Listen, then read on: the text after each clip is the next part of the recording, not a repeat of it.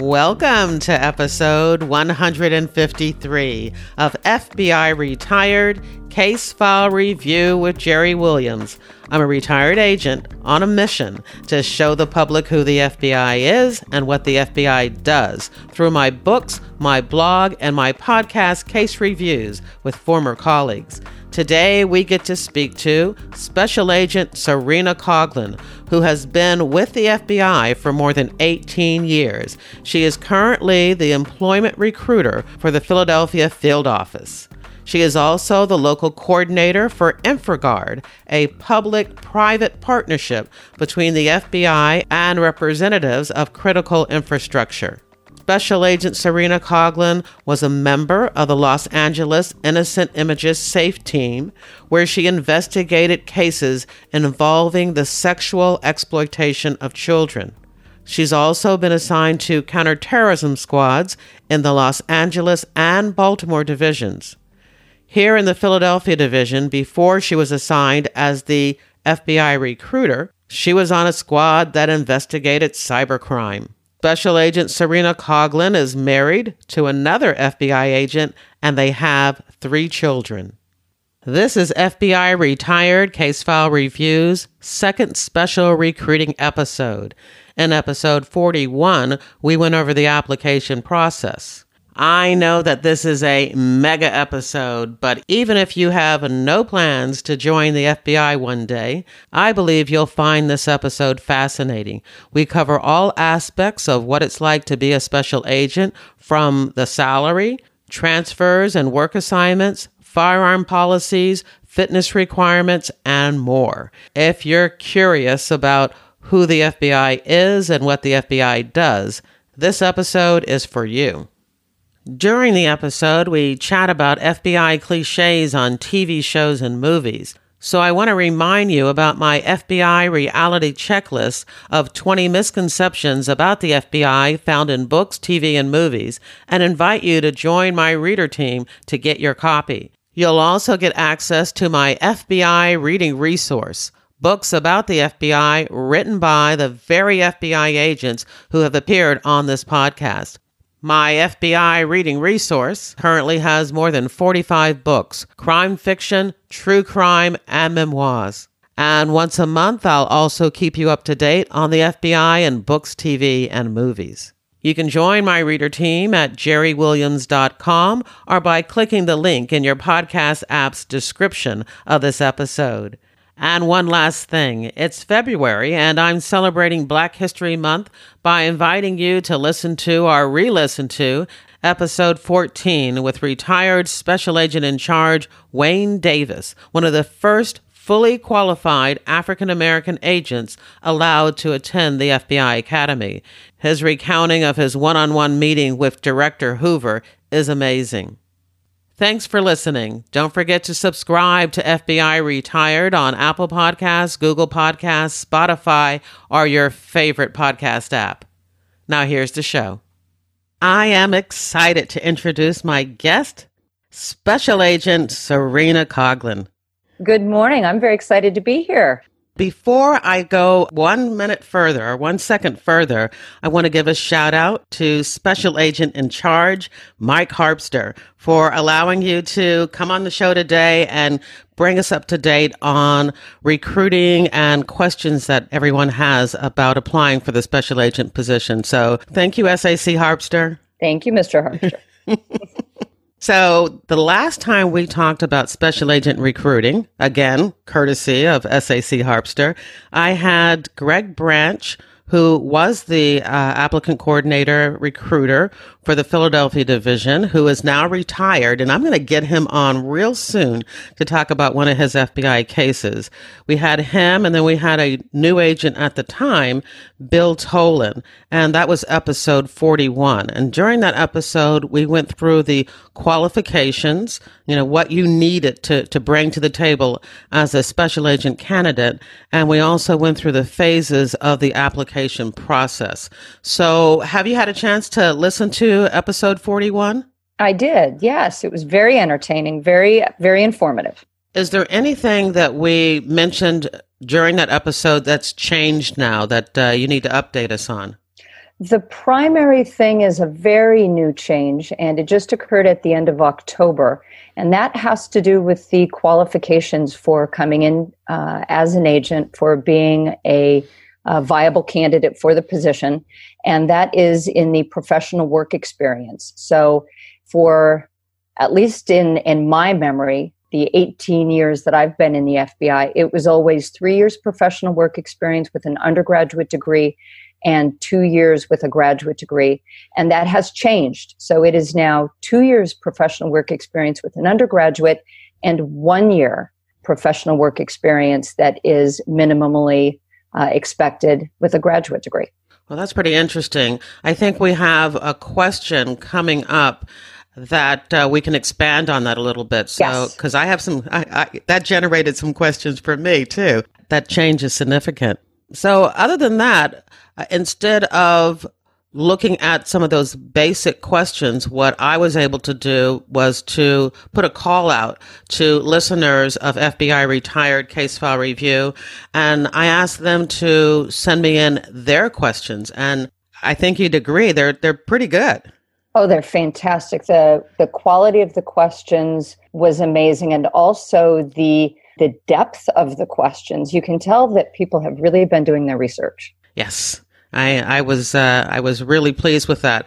As a matter of fact, I mentioned that I was going to be doing this episode only a few times because the questions poured in and uh, many of the people who sent in questions sent in more than one. And so by the time i got to around 30 i just kind of stopped asking for questions because i figured if we spent an average of two you know to three minutes on each of these then we would have a full hour episode. So uh, the the lucky few were able to get in. And, you know, if after this goes out, I get a, um, a rush of uh, emails from people who wish they had had the opportunity to submit a question, maybe we'll do this again. I would be there uh, with bells on.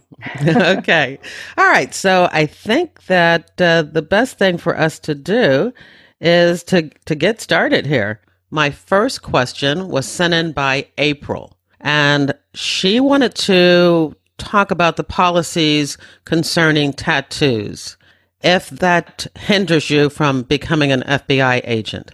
Okay, it's funny because this is one of the top questions that I get asked all the time as a recruiter. Oh, really? Um, so I, I have a, a, very good set answer for this one. And it's funny because I actually work with people that have full sleeves. So a tattoo in the FBI is not unusual. It's not unique there are lots of agents with tattoos, but uh, like any professional position, the, the placement needs to be taken into consideration. You have to be able to cover them up, beginning with your time at Quantico when you're there for training. So if you have visible tattoos, they need to be covered by clothing during your training. And uh, you should be very considerate of the fact that you represent the FBI to the public. So the subject matter of the tattoo is important once you come into the bureau, every employee represents us as as a group, as a whole. Uh, Director Comey used to say there's a repository of trust that was built by generations that came before us, and it's incumbent upon each employee to add to that well in a positive way, not break down the good that came before us. So I, I know I'm off the subject of, of tattoos, but I think it's important to establish right away that FBI employees we're held to a standard that's set by the public's trust in us. So it depends on the subject matter of the tattoo, and you have to be able to cover it up because there will be situations that you need to be um, in a more conservative light. So tattoos are good. We've got them in the FBI. You just have to be able to cover them up. The mother of a son who has the whole body art. So yeah. it's good to know that he's that he still has uh, an opportunity. Not that he's interested in one iota in becoming an agent. He he won't be following in his mother's uh, uh, footsteps. All yeah. right. So our, our next question is all, uh, these are three that uh, April sent in. So her second question is that she knows that you have to have a bachelor's degree, but are there any specific fields that you suggest somebody applying for the FBI major in? This is probably the question that when I read this, I was so excited that somebody asked this because it really does set the stage for me to discuss most of what I want to make sure your listeners hear about coming into the FBI because you and I had this conversation the other day. It's there are so many misconceptions about who comes into the bureau and who we hire. So this is a perfect question to address that. I say all the time with recruitment, I never need to worry about generating interest in the FBI. It's getting that interest to translate into an application. So everybody wants to know about the bureau, what we do, who we are. Uh, when I go to career fairs, we're always the table that has the crowd around it because people are so curious about the FBI. And when I introduce myself to people and they find out what I do, I'm very often the, the first FBI agent they've ever met. And the reaction I usually get is, Really? You're, you're not what I expected. Or I, I never would have thought that you were an agent. And I'm never insulted by that because it makes a great point that there is no standard FBI agent. We come in all shapes, sizes, genders, tall, short, dark skin, light, every shade in between, every cultural, religious background, and every area of expertise. So many people think that the FBI is only made up of former cops and military, and that could not be further from the truth. So a- another huge myth that I myth that I'm always busting is that we're all agents. So there are only 13,000 FBI agents in the entire world, and that is a shockingly small figure if you think about it, especially considering the impact we have and the responsibilities and of course the popular media presence. But with 13,000 special agents, there are more than 35,000 FBI employees. We have more than 800 job roles in the Bureau. And I say all the time if there's a job that exists outside of the FBI, we can find its equivalent within. And that means we need to have every degree. So every subject matter expertise represented. FBI agents are, are like the tip of the spear when it comes to procuring information. So we're the ones going out into communities, talking to people, conducting interviews, gathering knowledge, which means that we need to have all types of experts as FBI agents. So, something that I'm always battling is that people think they need to follow this very narrow path when they come into the FBI. And we actively recruit everyone teachers, nurses, lawyers, social workers, psychologists, architects. We need people with hard science and STEM skills we need art historians and people with backgrounds in the humanities. So I, I think our biggest strength is in the diversity of our workforce in, in every way, including every type of knowledge, degrees, and expertise. So I, I know that's a really long answer, but it's kind of hitting all the information I wanted to get out there. And I also just want to bring up we have these elements, traits that we call core competencies. So it's things like leadership and communication skills, being flexible and adaptable. This is what we look at more than anything else. And it's why so many different professional careers are a great preparation for becoming an FBI agent. So, the number one resource that I want everybody to utilize is our website, which is fbijobs.gov. And that's where you can get additional information about the qualifications and it's also where you go to look for current openings and to hopefully apply for a job with the FBI. And I will put a link to FBIjobs.gov with this episode so that uh, they can click right on it and and take them right to the page that they need to be on. And that's different than FBI.gov, which is the main website. Exactly. Okay. All right. The next question, we both are going to enjoy this one. and April's question is I have three children, and I wonder how being an agent would affect them and their lives. Um, congratulations. Uh, me too. and me too. and and this is another one of the biggest misconceptions that you can't be an FBI agent and have a family life, and that could not be further from the truth. I'm married to another agent, and we have three young kids. We have three boys. And uh, Jerry, you and I were joking at the beginning of this recording that you might hear one of my children because it's a snow day today. And FBI agents are just like every other parent, and we have to deal with things like snow days and our children being off from school. But but the, the sad thing is I think this is one of the reasons that so many women in particular don't consider the FBI as a potential employer. So you would think in, in 2019 we would have equal parenting roles, but the truth is women are still the primary caregivers in this country. Um, and so many women think that they can't be both an agent and and a mom. And I've had 100% support from every supervisor I ever had when it came to family first. So my husband coaches our children's sports teams.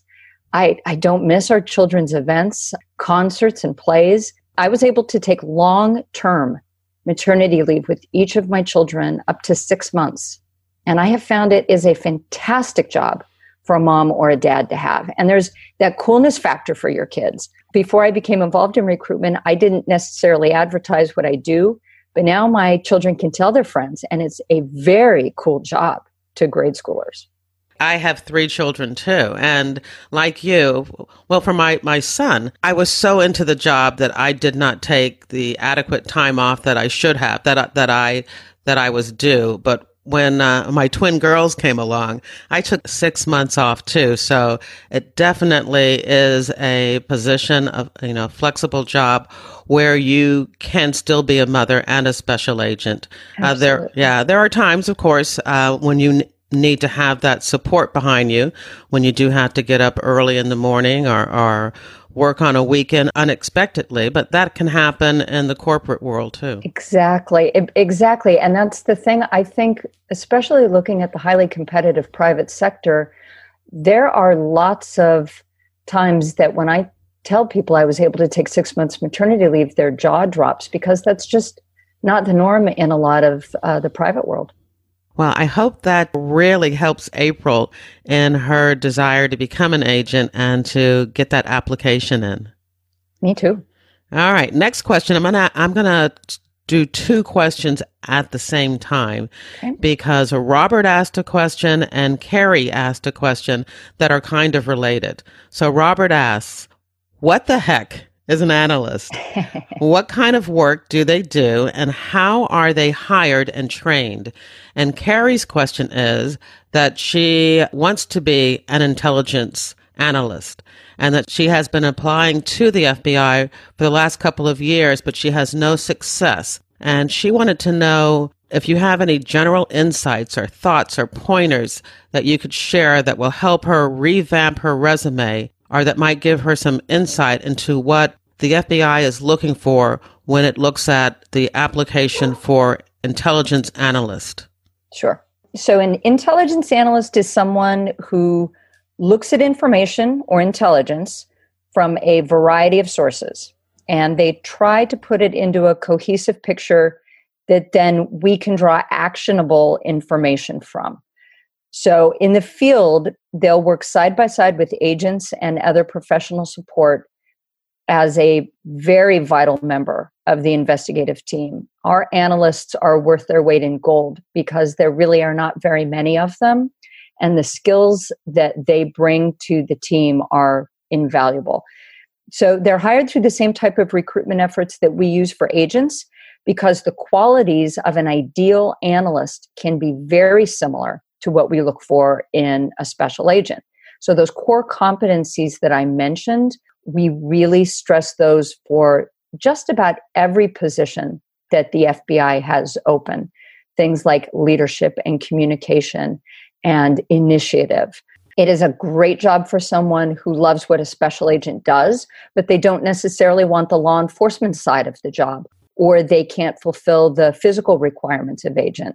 Um, we have lots of former military members who have made ideal analysts, and uh, many of them came to us through the Wounded Warriors program.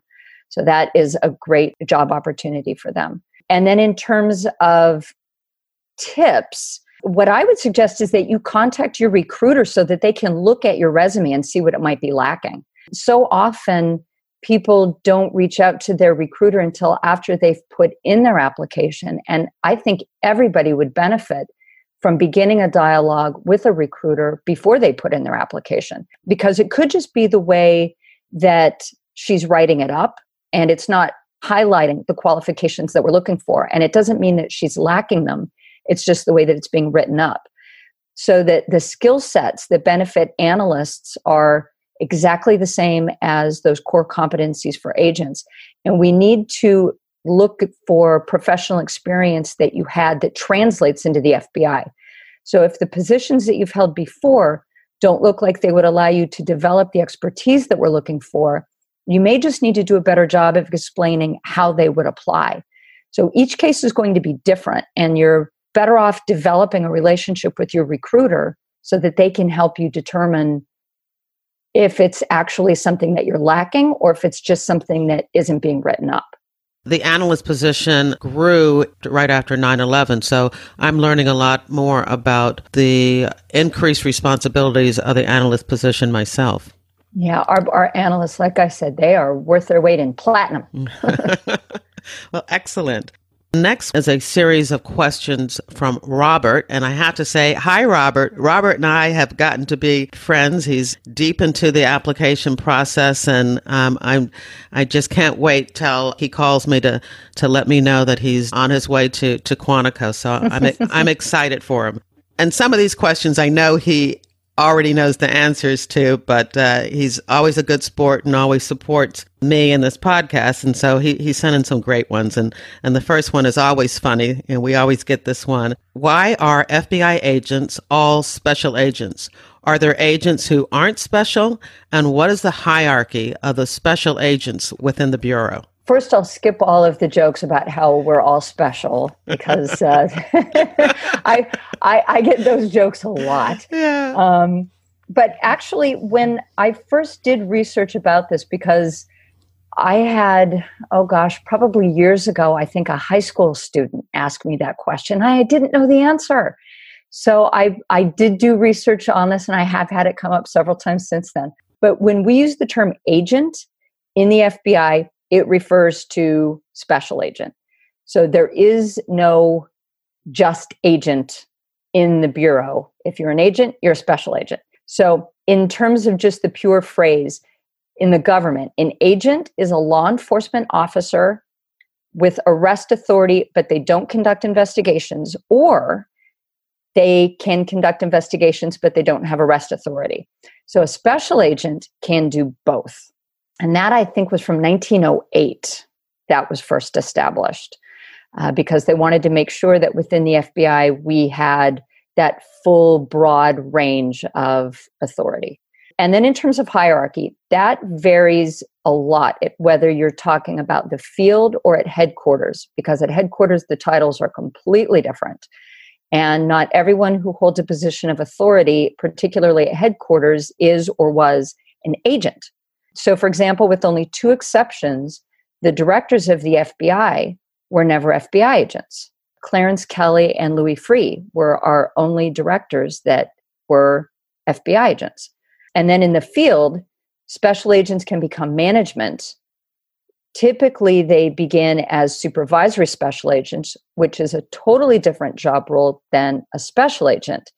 So you are the person who manages a squad uh, what it's responsible for, what headquarters requires, and you answer to an assistant special agent in charge as a supervisory special agent or an SSA. And the assistant special agent in charge, we call them ASACs, they're generally responsible for managing a group of squads. They're typically all related to particular violations like all of the cyber squads or all of the counterterrorism squads. And then there is the special agent in charge of a field office. So, New York, our Washington field office, and LA have several SACs because their top agent is actually an assistant director in charge. And then when you get to headquarters, that is a completely different beast and a totally different structure.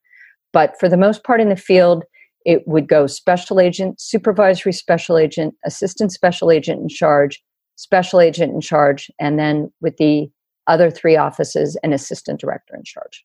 I like to stress that one aspect of the FBI, uh, you know, is that chain of command, um, and, and, that we really respect that going to your supervisor before you go to your ASAC or before Absolutely. you go to the special agent in charge. But it is not like the military, and, and, and many times you're on first name basis with uh, all of those people, which is great. And and you barbecue with them, and they're children uh, know your children, and yeah, we're we're a big family here.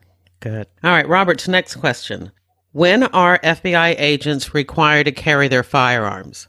When can they lock it up?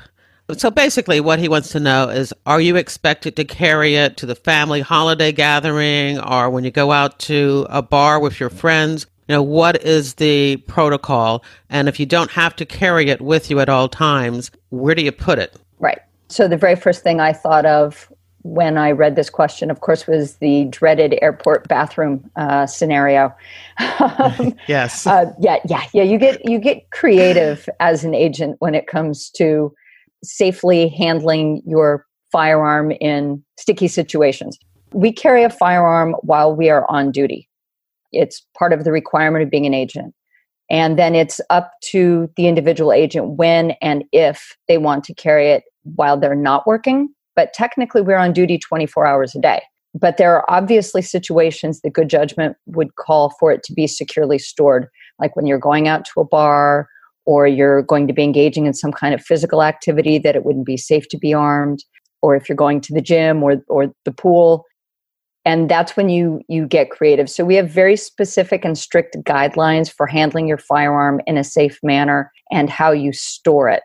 And some of those I can't really discuss, but we do have the capability of safely storing our firearm in just about every situation we receive equipment that they provide us to make sure that our firearm is safely stored.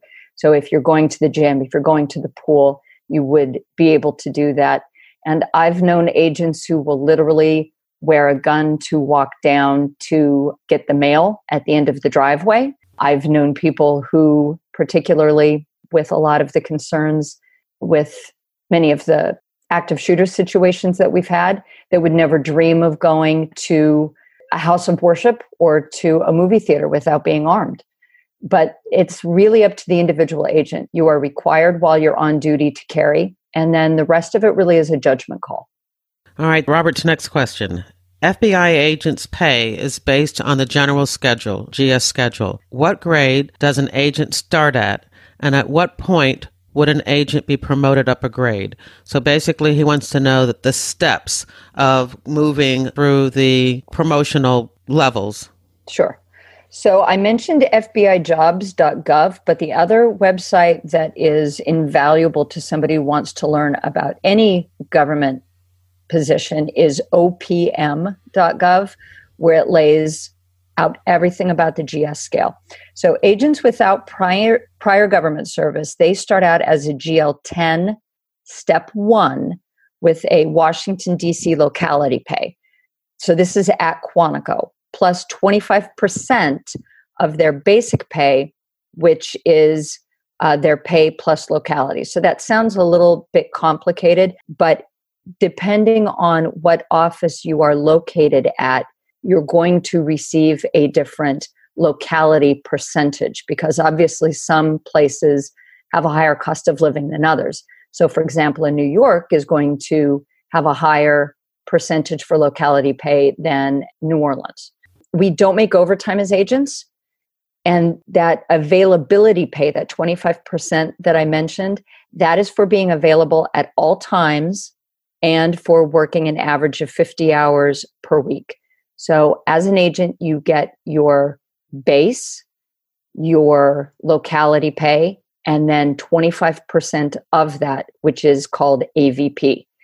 And then when you graduate from Quantico, you start out as a GL 10 with the field office that you're assigned to their locality pay plus AVP. And then most agents achieve a GS 13 around their fifth year. And then you stay at GS 13 for the rest of your career moving up steps. So GS 13 step three, GS 13 step seven, unless you go into management, in which case you go to a GS 14 or a 15. And then the step increases, they're periodic, they're not annual, but they do depend on the time you have in. And they generally occur around your entry anniversary. So, the best resource for looking information up about the GS scale is opm.gov. But what I can say is by the time you retire, most agents are making around 150,000 annually And then you have some fantastic retirement benefits, which can begin as early as age 50. That I think is one of the biggest perks of being an FBI agent that often doesn't get brought up that you are eligible to retire after 20 years of service at age 50, which is pretty amazing. And you can retire with full benefits. Yeah, I know I took advantage of that. I think that's a question that I I, I got that made me chuckle. And it was from a listener who sent me an email wanting to know why all of the retired agents that I spoke to had post FBI jobs. Was it because the pension was so low? And I had to let her know the pension's pretty good. And, and again, you, you can start earning that as soon as you retire, even if you retire at age 50. But I explained to her it was because, you know, we were only 50 and right. that, um, you know, with a lot more to give back to the community after having, you know, gained so much skills and experience with the FBI, and that it was a matter of being indoctrinated into the FBI culture of wanting to work and, and needing to, to have that adren- adrenaline rush of contributing. There is no non type A personality that's an agent that I've come across, at least in my career. Everybody tends to be very much a go getter and they're not really the type that would do well on the golf course every day. exactly, exactly. That's fun. But can you give us a starting range for everybody who's going to be at Quantico receiving their pay? When they first get in and they're at the FBI Academy and they're receiving their uh, special agent pay. Oh, wait a minute though, because they wouldn't be getting the 25% availability pay. Well, you know, you know what's funny? They do actually. Oh. And I was under the impression that they did not because I didn't get it, but now apparently they do. Oh wow. All right. Yeah. So so what is that that beginning salary at the beginning of their career? Say everybody who's at Quantico at the FBI Academy, uh, they're all at the same location. What would be the starting salary for them? So you would start off as a GL 10 step 1 which for Washington, D.C. locality is around $62,000. And then once you configure in that 25% AVP, you're talking around seventy to $73,000. Oh, I think that's pretty good. It, it is pretty good. And that really is just at the very beginning because you do go up in the GS scale fairly quickly.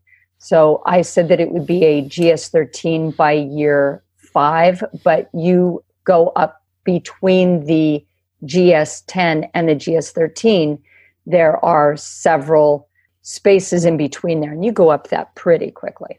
And staying at Quantico, I uh, Robert had a question about that too. Sure. He said, if you are married and becoming a special agent, how would you maintain your relationship with your family while you're at the FBI Academy. 21 weeks would be a very long time not to see his spouse and, and his daughter. Right. So 21 weeks is a very long time. Um, and we do recommend that new agent trainees that they don't come home on the weekends too often because you really are very busy for those 21 weeks. And your first few weeks, you are actually required to stay at Quantico on the weekend. That's not saying that you can't see people several times during your training. They can come out and visit. You can go home, particularly if you reside anywhere near Virginia. And unlike when I went through, technology allows you to video chat and keep in touch. So you can Skype, you can FaceTime people. And it is, it's hard. And every person has to decide whether this type of career is worth five months of training and being away from your family. But we lose very, very few agents through means other than retirement. The phrase, it's not a job, it's a career, is not accurate for FBI agents. I always say it isn't a career, it's a calling. And if you really believe that, then it doesn't make the difficult sacrifices any easier, but they're in context because you realize that your sacrifice is I don't want to use the phrase worth it, but you realize that you are contributing to something that's so critical and so important that your sacrifice has meaning. Hmm. Now, I know when I was at the FBI Academy, and this is probably true for, for people in your class, that they did move their families to Quantico, Virginia. That had to be extremely stressful for them. Yes. Yes. And it's actually discouraged for people to do that because it's difficult for the new agent trainee who really needs to focus on what they're doing to have any extraneous distractions. And most of us are not independently wealthy and we can't just move our family into a temporary location for a period of time. But there are weekends. And now with the um, advent of technology, you are able to keep in touch with people through other means in ways that you couldn't just 10, 15 years ago. So it's not forbidden, but definitely not recommended. Correct, exactly. And in your first few weeks, you do need to remain at Quantico on the weekends. All right. Robert's next question is that he has heard of retaliatory violence uh, against prosecutors. He wants to know if that is something that FBI agents have to reckon with. And if so, how is it handled? So, threats to agent safety, that's extremely rare. And it actually is to federal prosecutors as well. So, he might be thinking more of local prosecutors. But FBI agents, we have a reputation for being very fair and honest with the subjects of our cases. And it is not unheard of for someone who's been sent to prison to contact their arresting agent when they have information or they have a concern because of that rapport and that level of trust that's been built. So it's much more likely that they'll view an agent with respect as opposed to someone that should be retaliated against. Um, so this generally isn't something that we've had to worry about in the Bureau, but we do take threats on an agent or their family extremely seriously. And we have had situations that agents and their families have been sequestered following an incident of violence or threatened violence. So I can think of a situation several years ago when I was an agent in LA that um, one of our agents was attacked walking into his apartment. And it had nothing to do with him being an agent, but he was actually removing his weapons from the trunk at the time that he was attacked. It was part of a gang that had attacked him. And there were some concerns whether that was related to his work, but it was not at all. Meanwhile, the FBI, because we do take those threats so seriously, he and his family were completely sequestered for a period of time until the investigation was over to make sure that this wasn't related to his job. Okay. Robert's next question, and Robert sent in a, a good number of questions. But I have to ne- meet Robert. Yeah, yeah, you do. He's a, he's a great guy doesn't even live in this area, but I was traveling and he heard I was in town and, and we got together for lunch. So that, oh, great. Yeah, yeah. So his next question is about collateral duties, such as SWAT or being on a tech team, he says, or ERT. Can you talk about how a special agent gets to be on some of those collateral positions? Sure. So it's funny because Jerry, you immediately fell into the bureau language instead of ancillary duty. Yes. As Robert put it, you immediately said collateral because that is what we call them. So we call them collateral duties, and each one varies in how you become a part of that team. So most involve some sort of tryout or at least an interview with the team members, the team leaders to see if it's a good fit. And of course, you have to get your supervisor's approval. And sometimes there's a career board to choose amongst the several candidates who might be competing for a single open slot. Um, often, if it's something you're interested in, you can shadow the team and help out before becoming a team member to show that you'd be an asset in advance. The positions can be very highly sought after and limited in how many people can participate in them. Uh, our ERT in Philadelphia is considered the absolute top of ERT teams in the FBI. And I think we actually have one of the largest teams, especially for the size of our office. Um, and so those positions can be very, very competitive. There's a lot of extra training and equipment that you receive as one of these collateral team members, and that can get expensive. So, technically trained agents are generally selected from people that have been participating in that shadowing or on the job experience for a while. And just like the ideal candidate to become a special agent, you need to show that same drive and dedication to getting a collateral duty. So it's usually up to the people who run the teams, who are the team heads and the supervisors in the office who hold the career boards. But the thing that really gives people a leg up is showing that they have an interest in participating on the team by providing assistance to them before it becomes a collateral duty. And we do want to stress that when we say collateral duty, that means that the agent still has all of his investigative duties. Absolutely. And this is something extra. right. Be- because, like I said, there is no agent that is not a type A personality. And I say to myself all the time, I can't believe I have 18 years in the FBI. It feels like I just started and there's still so much that I want to do because there's so many opportunities available once you're on board, uh, including all these fantastic collateral positions. Well, I'm going to skip around and just go to Robert's. The next question uh, after the question after seems like it, it, it fits right in. And he wanted to know how often and in what cases would an FBI special agent become a first responder? I thought this was a very interesting question. And I I actually really had to think about what I wanted to discuss with this one because the FBI, we're not a reactive organization. So if you feel your life is in immediate danger, you don't call the FBI, you call 911. Um, but that being said, there have been numerous examples of agents that came across life or death situations just like any civilian would, maybe while they were driving or walking down a street. But because of our training, and our natural drive and desire to help and to run toward the burning building instead of coming out of it, they, they've made the difference between someone living or dying. So, certainly on a day like 9 11, agents were responding to the Twin Towers, to the Pentagon, and in Pennsylvania. Um, we can be first responders and have been during a terrorist event when we're serving overseas as a legal attache.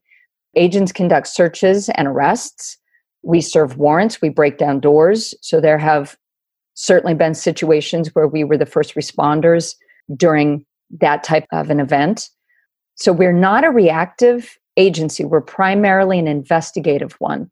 So we would not be the first responders ordinarily, but because of the nature of FBI employees, we're always hearing about stories about an FBI agent saving somebody in a situation that's another of one of those amazing things about being an agent is we get that training that will stay with us for the rest of our lives so that we will always be one of those individuals who rushes in to help when we see the need.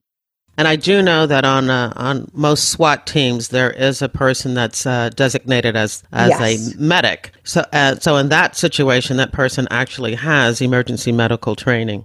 Yeah, I want to say we have close to a dozen EMTs in the Philadelphia field office. And SWAT teams will always have somebody with medical training in place. And we all receive first aid training as agents. Now, Robert's next question you touched on a little bit. And in this episode's show notes, I'm going to list the FBI's core competencies. But he wants to know, given the, the diverse employment background of special agents, if there is something they have in common, what are the core competencies that would qualify you for being a competitive FBI special agent candidate? So, Robert has obviously been doing his research because he has the correct phraseology and everything. So, that is exactly what we call them are our core competencies. So, you will have that through Jerry's notes. It's available at FBIjobs.gov, but I'm just going to go through them very quickly. So the core competencies are collaboration, communication, flexibility, adaptability, initiative, leadership, organizing and planning, and problem solving judgment. So we look for people of high moral character with a diverse and wide range of experiences. So, along with those core competencies, those are also elements that every good candidate would have in place. We want people that are self motivators and that always have had a drive to achieve. Like I said, that type A, triple type A personality. And obviously, we want someone that believes wholeheartedly in the mission of the FBI, which is to protect the American people and uphold the Constitution of the United States. So, those are the traits that we will see with every good and viable candidate. But I cannot stress enough how important being familiar with those core competencies and how your experiences, professional and personal life experiences, that you can discuss elements from your life that tie into those core competencies. That really is what will successfully propel you through the application process. You are right. Robert really knows what he's talking about because he he was able to get a spot on the Citizens Academy, which as uh, why don't you tell everybody a little bit about the the Citizens Academy? So the Citizens Academy is an amazing opportunity through the Philadelphia field office. We have it with our community outreach program and we look for leaders in the community in a very uh, diverse way. So we try to look at people from uh, religious institutions, from corporate entities. We like to call them our ambassadors. So they are people coming to us from the community that spend several weeks learning about the FBI, coming in, talking to agents, learning what the FBI is really all about. So then when they go back out into the community, they become our ambassadors and they can talk to people about who the FBI really is, what we really do. And it is a fantastic opportunity for individuals that have positions of leadership in the community to come in and learn about the real FBI. It's not usually an, an, opportunity where someone who is applying for the FBI is able to get. Robert has one last question. Okay. And I, and I do think it's a good one. And it's about placement. He wants to know that first assignment that you have, what does that placement look like? Are you more likely to be placed at a division or a field office, or are you going to get one of those smaller resident agency? And he also wants to know if there is a probationary period and how does that work? Okay. This is a question I actually get a lot, especially regarding the probationary period. So you spend your first two years as an agent on probation. And those first two years can be very different depending on the size of the office you're in.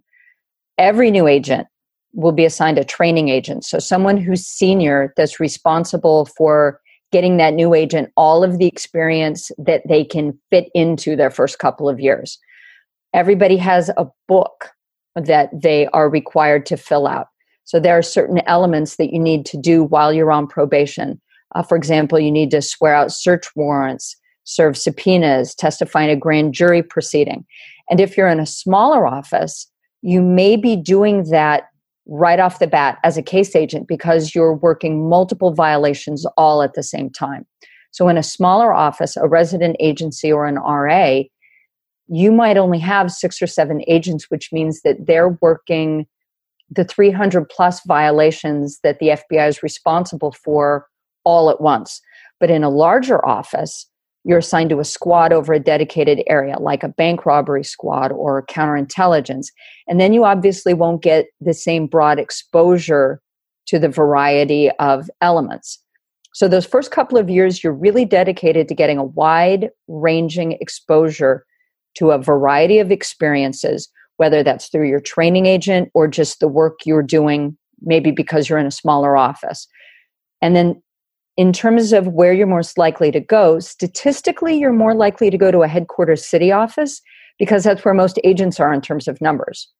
But there's a phrase, Jerry, I know you're familiar with this, that everyone gets to know very quickly in the FBI, and that's needs of the Bureau. I knew you were going to say that. so if you have a skill set that a resident agency or a, um, a lot of people call them satellite offices, we call them RAs in the Bureau, then the administrative ASAC of the headquarters city, they will place you where the FBI needs you. whether that is in a smaller resident agency or you remain in headquarters city. So, so statistically, in terms of sheer numbers, you're more likely to go to a headquarters city office, but it all comes down to can say it in unison needs of the, the, the bureau. bureau.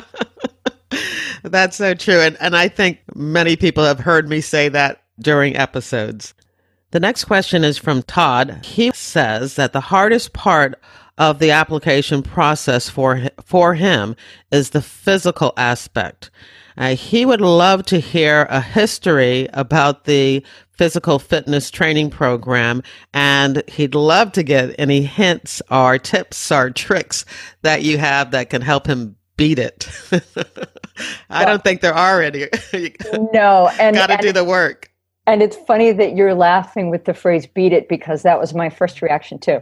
So, first, there is no beating it. You either pass it or you don't. And the physical fitness test, I'm going to refer to it as the PFT because we in the FBI love our acronyms. But the PFT is like math. Uh, the answer is either right or it's wrong, and there's nothing subjective about the PFT. But I do have some tips for how you can successfully pass it, not beat it, but pass it. You have to study the test to take the test, which means doing it over and over in the closest that you can come to the actual test conditions. So that means stay off the treadmill and go to the track. It means keeping those breaks in between your events to five minutes. And you really, really need to look at those protocols carefully so, our push ups, for example, are very different than military or other law enforcement agency push ups. They're exaggerated. You need to break a 90 degree angle when you come down, and you push up the entire way as you're coming out of the motion. To ensure that you fully understand the protocols, we have videos online to help you prepare properly so that you are doing the correct motion before you come out to take the test. And you need to make sure you're doing them in order. So the order of the four events is sit ups, a 300 meter sprint, push ups, and a mile and a half run. And I've suggested to people get a friend to watch you and to time you and record yourself to watch yourself to make sure to verify you're hitting those correct protocol points. But you can't think that strength training and becoming a gym rat is going to be good enough because that's a trap a lot of people fall into. They think, oh, I'm in really great shape, so I can come out and I can breeze through this test. And we have people who obviously they look like they're in peak physical condition and they don't pass it because they weren't studying the test itself. The other thing I really have to stress is make sure that you're only taking those five minute breaks in between. So you really want to try to duplicate the conditions that you will be in when you go out to take it in the field. So you need to receive at least a passing score of 12 with one point in every category to get through the PFT. And what we warn everybody is when you're doing your self evaluation, if you are scoring around a 12, you're not going to pass it when you come out and take it with us. And if you're only passing it with us with a 12 or a 13, you're not going to pass it when you go to Quantico. You really need to make sure that you are taking the test constantly in order to prepare for it. And then, in terms of the history of the PFT, onboard agents only recently started to take the physical fitness test again as an annual test in the field. So they had done it in the past, in the distant past, but uh, Director Comey reinstated it a few years ago. And he did that because he said he saw a lot of agents that looked like they needed a, a pick me up. He saw a lot of people sitting in front of computers. And he said, we need to make sure that we are maintaining that public image of an FBI agent as somebody who is able to respond quickly to any type of situation, which means we all need to be participating in the training once we're on board, not just getting in. The test itself has changed a lot over the years. The protocols are constantly changing. We just changed the protocols for our sit ups, for example. That just changed in October. So you need to make sure when you're doing research about coming into the FBI that you're only looking at official FBI information. So you want to talk to your recruiter, your applicant coordinator, and you want to stick with the official FBI websites because a lot of what you're going to see out there, uh, like the wikis and the blogs that give you these hints, the information isn't accurate because it's old, it's outdated. So if our protocol changes, you want to make sure that you're using the uh, latest test, which means you need to go to FBIJobs.gov to confirm that. Now, I did download an FBI fitness app. Is yes. that is that an official FBI um, product?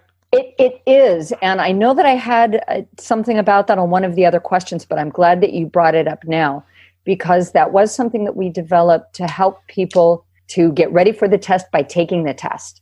So it detects your movement. It's not going to tell you if you came up high enough or went down low enough in the push ups, but it is going to detect whether or not you are making a range of movement. So it will tell you, oh, you just did 10 push ups, and it will help you with the timing of taking only five minute breaks in between or the timing of only having one minute for your sit ups or how long you have for the 300 meter sprint.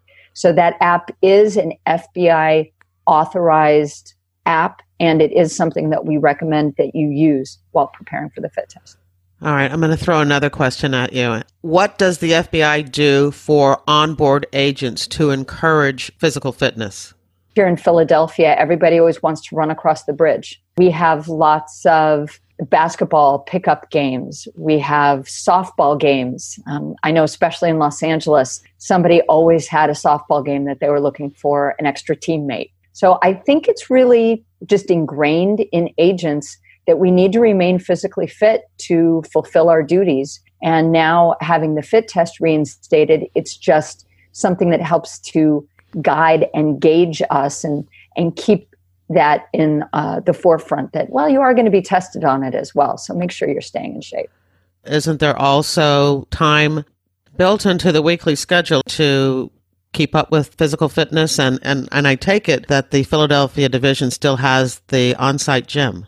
Absolutely. And I'm very glad that you brought that up because again, I think it's just that it's so ingrained that everybody works out anyway that I don't even think about that as a perk. And that's actually a huge perk. So the FBI does encourage you with an extra two hours a week that goes down toward your official time on the job to work out uh, while you're at work, we have a full gym in our office, and actually, they're going to be updating the gym. So you are encouraged in an official way, as well as your peers constantly after you to uh, to hit the gym or um, the pavement to go for a run. Oh, I had to get in there and see that updated gym. I was on the original committee when that gym was put into the Philadelphia office. Yeah, it's it still is crowded every time I go in there, there are plenty of people on all of the machines and and then if the weather's nice, you always have people who will do the weights there and then they'll gather together and go for a run outside. Being in the FBI culture, you know, I'm, I'm still hitting the gym, doing my kickboxing and classes and everything. So uh, it just becomes part of your DNA to Absolutely. to try to stay fit and represent the FBI. Well, and you also realize and recognize the health benefits because so many people, by the time we're ready to retire in our early 50s, that's another reason I think that we go out and we look for other positions because we might, in terms of age, be 50, but we probably have the, the bodies and the stamina of somebody 15 years younger because of that, that mindset, uh, that lifestyle that's ingrained in us. True, very true. The next question is from Stephen, and Stephen wants to know Is an agent required to live in the city where they're assigned?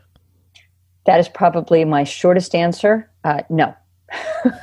not not at all. So I know a lot of local law enforcement that they do require that you live in the city in which you are assigned, and that is not the case with the FBI.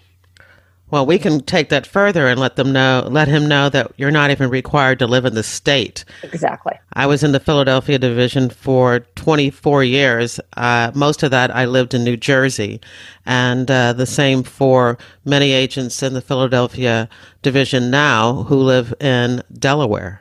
I think we probably have more people living in New Jersey and Delaware than we do in Pennsylvania. I take it that Stephen is concerned about being possibly assigned to the New York division because he asked a question about an agent's commute and he's wondering if an hour or more commute for an agent assigned to an office is reasonable given the workload of an agent. And he and he wants to know if this can become troublesome for an agent's career. He gives the example of somebody living in Bucks County, Pennsylvania, who commutes to the New York field office for work. Right. So, one of the big perks of being an FBI agent is for the vast majority of us, you are assigned a bureau car. So, your car and your gas is paid for by the FBI. So, one of the reasons that the Bureau supplies you with that is although I did say we're not a reactive organization, you do have to be able to respond if a situation occurs. So if there is an event like a 9 11, they want you to be able to get to the scene. So you can't rely on public transportation as an FBI agent. But that being said, we are in exactly the same boat that a lot of the country is. If you have an office in a high cost of living area, a long commute can just be another situation that an agent deals with because we need to live further outside in order to have affordable housing. So it really is up to the individual agent. I would say the vast majority of us that work in a central city location, such as Philadelphia, we all live probably a good hour or so away when you factor in traffic. My first office was the Los Angeles field office. So insert a traffic joke there. I could have lived right across the street from the field office and I probably still would have had a 40 minute commute. So that's just one of those things that we deal with just like any other member of the public. There are lots of people that work in the New York field office and live in Bucks County. It's one of the reasons that the Philadelphia field office is so highly sought after is because of the people that work in New York but live closer to Philadelphia and Bucks County. So he would not be unique in that. It's just another one of those things that an agent has, just like any other member of the public. You have to ask yourself how early you want to start your commute and how late you want to get home in the evening. It's really a work life balance, but you would not be alone if you had a long commute. Stephen has another question, and it has to do with eyesight. He wants to know what is the eyesight required to correct your vision and if that can be corrected through contacts or glasses. Okay. So we do have a vision requirement. Um, an agent has to have corrected 20/20 in one eye and at least 20/40 in the other. So there are lots of onboard agents who wear glasses. But when you're at Quantico, it's a little different you are able to wear glasses, but because so much of the training that you're going through at Quantico is very physical, everything from wrestling to boxing to um, defensive tactics, that you should be wearing a, a pair of sports glasses or a pair that won't break easily, a pair that you can keep on with a strap or some sort of apparatus. So, for that reason, most people at Quantico do opt to wear contact lenses as opposed to glasses, but you can wear glasses. And there are lots of agents once you're an onboard agent that opt to wear glasses versus contact lenses. But we do have all of the physical requirements. We have descriptions of what would be required in terms of your medical history available at FBIjobs.gov we have a section specifically dedicated to your vision parameters um, and some uh, guidance for you to go off of at fbijobs.gov. And there is also a uh, color vision because there are a lot of men in the country that um, are colorblind. And there is a component of that that is required as well. So you can be colorblind as an agent, but it depends on the degree and the type of color blindness that you have. Very interesting. All right, Stephen's next question is oh, this is a this is kind of a tricky one. I'm, I can not wait to see how you answer it. he says that he has a friend that recently graduated from Quantico, and he also says that he read in a special agent brochure that if you select New York or LA or, or some of the large offices as your number one choice for assignment, that you're almost guaranteed to get it. He wants to know if that's accurate. So the chief phrase in there is just about guaranteed as opposed to guaranteed. If you keep in that just about, then yes, that is correct. So Los Angeles, New York, San Francisco, and San Juan. If you choose one of those offices as your number one choice, you are just about guaranteed to get one of those. So they are large offices in high cost of living areas. They're always looking for people to come in because so many agents, after they've had some time in the FBI, if they've served in one of those larger offices, many of them may have gone into that office without having a family. They weren't concerned about buying a house or sending children to school, and they find after a time that they want to move to a lower cost of living office, which means that as they're cycling out of those larger offices, they're always looking for people to come into them. So if people choose one of those as their number one choice, they are very, very likely to get it. For me, I came out of Los Angeles, so I was thrilled to go back home. And I think it's very different if you're from one of those areas, you realize that it's not as scary and expensive, and you're fine with going back to an LA or a New York. So that's another thing. If you process out of one of those larger offices, you'll find that there's generally not a problem with you going back to it. Now we're moving on to Jackie's question, and we're back to the physical fitness. Mm-hmm. She admits that she's in terrible shape. and she and she wanted to know if we had any you know suggestions and this is very similar to the the other question that we had uh, any suggestion on how to reach these fitness requirements and she wanted to know if being an attorney, being a lawyer, would give her any leeway from having to meet those physical fitness requirements. First, I want to stress that the only position that the FBI has that has a f- physical fitness component is special agent. So, as I was saying earlier, that's less than half of the FBI workforce. So, if you're not someone that's naturally inclined toward being physically fit, there may be another role that you would be suited for. But if you're just being facetious in the way that you ask the question and you're just looking for tips, we have some excellent guides at FBIjobs.gov for working on your fitness.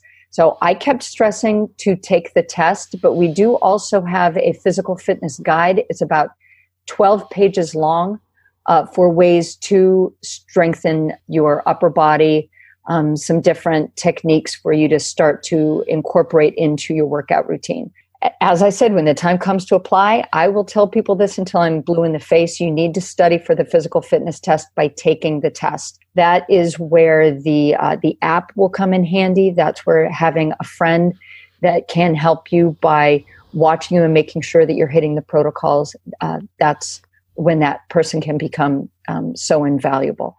And again, make sure that you are doing it on a regular basis and that you are doing it in test conditions similar to what you would be doing out in the field. So make sure you're doing that outside, not in a gym on the treadmill.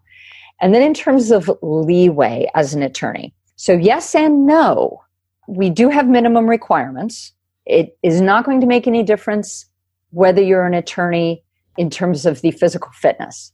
So everybody has to pass exactly the same test, but there is a difference with the professional work experience requirement. So, with an undergraduate degree only, it's two years minimum professional work experience. And with a graduate degree, which would include a JD, it's one year professional work. So, as an attorney, you don't have the same professional work experience requirement as somebody with an undergraduate degree only. So, sorry, Jackie, it's not going to help you with the physical fitness, but it might in terms of the minimum qualifications uh, regarding your professional work experience. And I also want to discuss a little bit how we define professional work experience because that's something that also will confuse people. So they'll say, I just graduated from college and I've been working for two years. Now it's time for me to apply to the FBI. And my answer to that is not necessarily. So we define professional work experience as non entry level.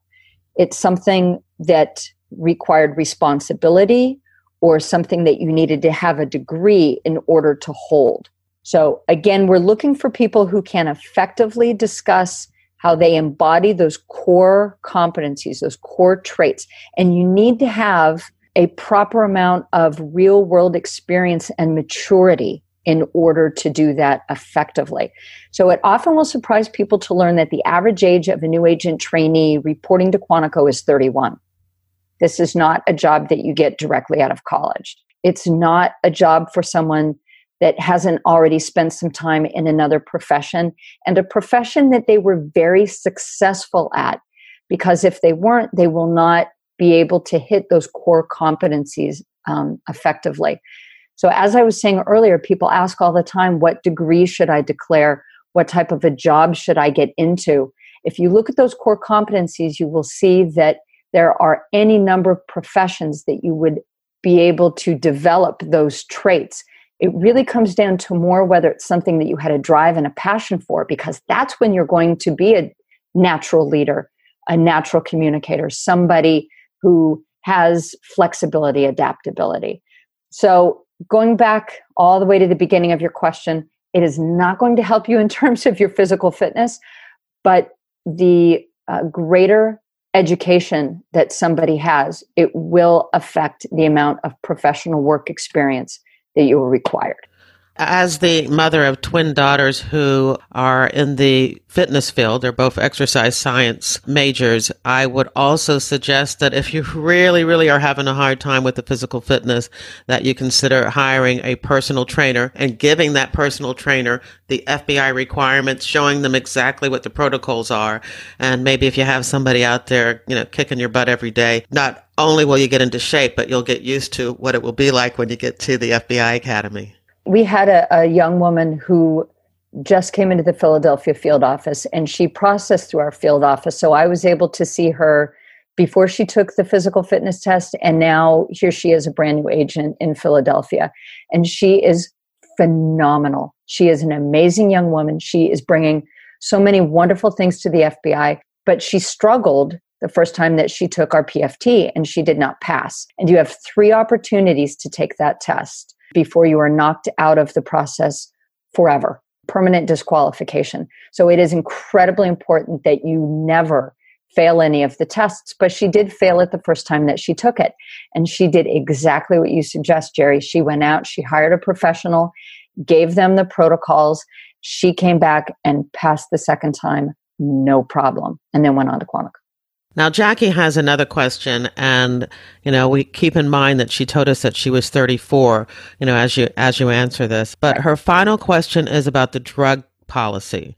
She made the mistake of trying some of those edible marijuana things when uh, she was out in Colorado on vacation, and now she's not sure when she should apply.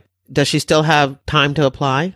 She does. So it's it's three years from the time of your last use this is specifically for marijuana use.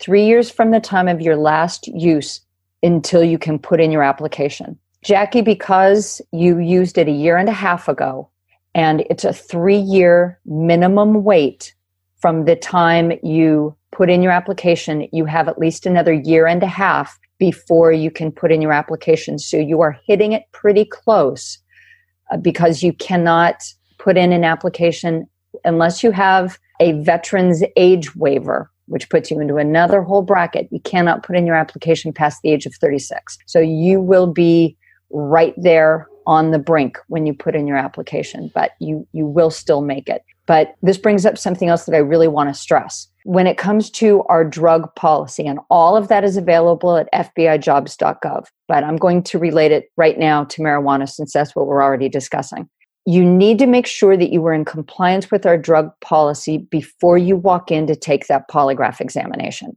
There is nothing more frustrating for a recruiter than to have someone fail a polygraph for something so foolish as lying about drug usage. So if you have any concerns about the timing of your last usage, and if it falls under our policy, our recommendation is just wait to put in your application. There is no penalty for putting your application on hold.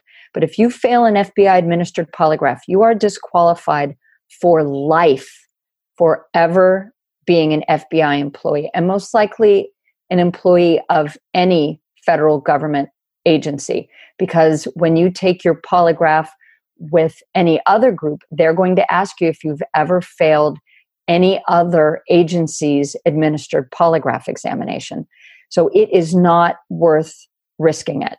Do not think you can beat the polygraph because I guarantee you can't. So we have all of the details that you should need about our drug policy at FBIjobs.gov. And if you have any specific concerns or questions, you really should reach out to your local recruiter and talk about it. We have heard everything. Um, there's nothing that you can ask us that's going to shock us. You want to make sure that you pass it by a recruiter before you put in an application and possibly end up getting yourself into a situation where you would need to pull your application after you've already been going through the process and you waste even more time. So don't think you can beat the poly. Make sure that you're in compliance. And if you have any questions, reach out to your local recruiter to ask us about your specific situation. And I do want to say to Jackie that you can look at this as somewhat positive news in the fact that you have a year and a half to get into shape. Absolutely. Yes, and you can do it. You can Absolutely. do it. Uh, we've we've had people. I had somebody in my Quantico class that lost 150 pounds before he became an FBI agent. Wow. So yeah, he he was a fantastic physical specimen, but he had not always been in great physical shape. He lost 150 pounds. So anybody with the right mindset and the right drive can get themselves into the condition that they need to be in to become an agent. And then once they get in, the culture itself will help them maintain that. Exactly. All right, this question is from Billy. And Billy is currently earning an MBA in forensic accounting and fraud. Yay! That was my, uh, that's what I spent most of my career doing, uh, you know, fraud, economic crime and fraud investigations. So, hey, Billy. Every day he becomes more intrigued with working for the FBI or the IRS or other government agencies. And definitely we encourage him to look at all of them and, and find the one that's the right fit for him. He wants to become a criminal investigator for, for economic crimes. He is curious if you have any words of wisdom or know of any special programs that are offered around the country that would help him gain forensic accounting experience or allow him to stand out on a government application. Okay. Jerry, please, at the uh, end of my answer, if you have anything specific to add, since this was your realm for so long, uh, you might have some knowledge that I don't as a recruiter. First, I, I can't make recommendations for particular schools or programs, but I would like to go back to what we were discussing earlier about those core competencies. So, having professional and life experience that you can draw on when you're talking about how you embody those core traits is key. So, we look for someone with practical subject matter expertise that ties into those qualities like leadership, collaboration, and working on a team. So, having the life that shows you're the embodiment of those traits is the best way to stand out and to prepare for the agent position. Lots of people think there's a formula. And what I tell them is there's not, except for those, those core competencies. And what makes you the best applicant or the best candidate goes back to that. And one of the reasons for that is I'm not a mind reader. No one is. No one in the FBI can predict what the next critical skill is that the FBI needs beyond those core traits. So 10 years ago, nobody would say that the FBI would need somebody who's an expert in artificial intelligence. When I came into the FBI, I was labeled a cyber body because I knew HTML. So I'm sure that all of the computer scientists out there listening to that, they're laughing right now. That just gives you an idea, though, of how quickly things change. So we can't really tell you, oh, become an expert in this and it's going to make you a fantastic candidate beyond those core traits. So we are not expecting a hiring freeze anytime soon. It's exactly the opposite because so many people who came in right after 9 11, they're going to be eligible to retire in 2022, 2023. But I'd be doing anybody a disservice if I said to you, go out and get this degree, pursue this type of certification, choose this kind of a career, and then something happens and you end up not coming into the FBI.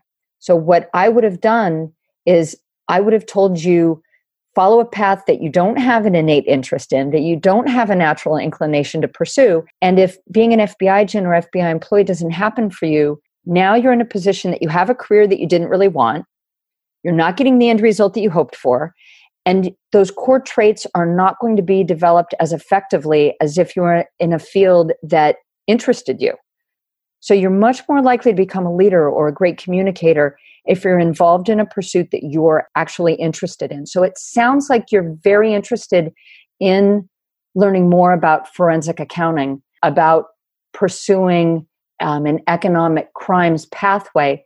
Then what you really need to do is find a career that you would be happy to stay in for 50 years. Develop all of those traits, all of those qualities, develop all of that subject matter expertise. And if you find after a couple of years of being in that career, hey, this isn't exactly what I want to do because now I've gained all of this great experience and I really want to apply it to a group like the FBI or the IRS or some other organization. So I don't want to give you guidance for a specific certification or program so much as tell you really pursue what you have a passion for and a drive for because that is what stands out first on your resume and then later on as you're going through the selection process and you're interacting with an agent who wants to learn more about your qualities and your professional experience. I think your answer is excellent. I do want to say though that I spent most of my career working these type of cases and I have a psychology degree the education I obtained on the job during my FBI career. And the other thing that I wanted to just say, and I, and I believe that I, when I got this email, I sent the information to Billy. But when I was on the FBI jobs website, I saw that they were actually looking for forensic accountants, not necessarily for the special agent position. So that is also something that he wants to take in consideration. Absolutely. And generally, because that's another very competitive position, we do look for people that have a CPA for a forensic accountant position, but we also have auditors. We also have um, financial analysts. So there are lots of opportunities for gaining that professional real world experience from within the FBI and then at some point, if you decide that you would like to try the role of agent, you're already an onboard employee, which is invaluable because you have that shared language. When you go in for your oral interview, you will be able to draw on real FBI cases that you've worked on to uh, discuss the uh, experience that you have. Related to that, and what I was discussing before, there there will and what you said Jerry, about having a psychology degree, but then um, working the majority of your career in something different than your degree. There, there will always be a job for people from the cyber industry or people with language skills or accountants or attorneys in the FBI, but there will also always be a place for a high school teacher or a nurse or a social worker to become an agent. So the best hard charging excellent professional that somebody can be, that is the best recipe for becoming a successful applicant for special agent. Well, we could end this episode right there with that response. but we won't. But uh, that really does say does say everything. Now, the next set of questions comes from Russell, and they're all related to the military. So I think there are going to be a number of people who are going to be uh, interested in these answers. And I, I love his, his first question. He wanted to know what are the main cultural differences between the FBI and the military. He wants to know the general difficulties, if there are any general difficulties for veterans who are adjusting, you know, to this new environment if they join the FBI. And one of the things that he's really concerned about, one of his reservations about coming into the FBI is that he doesn't want to replace one large federal bureaucracy with another. Okay. I did not come into the FBI with a military background, but I have worked with dozens of people who have. So I'm not going to be relating to my personal experience as a former member of the military, but I've had numerous conversations with FBI agents and professional support employees who came to us from the military. So we have a ton of former military and current reservists serving right now in the Bureau. And from what I've been told, it is a very easy transition. But the FBI is also a very different place than the military environment that they came from. So we are a quasi military organization. As Jerry, you mentioned earlier, when it comes to chain of command, that's just one of the elements that we share with the military. So we have a chain of command, but in many ways, especially in the agent role, you're, you, you are your own boss.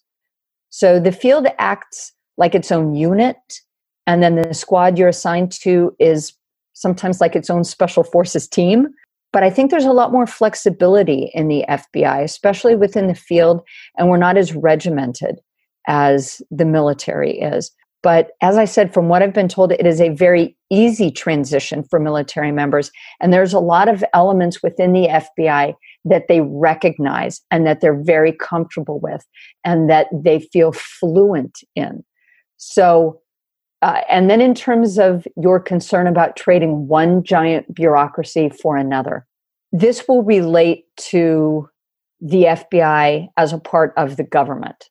So, a lot of things that occur within the government, the FBI, we don't have control over that. But as an organization, we sometimes will make up for other things that are taking place within the government as an individual organization. The bureaucracy part of the FBI, a lot of that comes down to who we answer to as an organization because we have to answer to the executive branch to the um, to Congress, and a lot of that.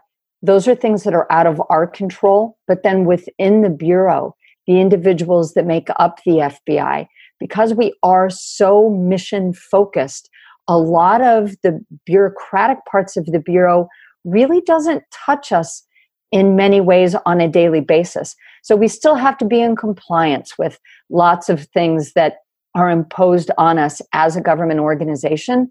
But we find that a lot of times that doesn't really interfere with what we do on a day to day basis. So I actually feel pretty comfortable with us as part of this larger bureaucracy because we are so mission oriented and driven and focused on what the FBI is about and what we need to get taken care of on a daily basis. Now, Stephen, has several more years of service. He's in the military now and he has several more years of service.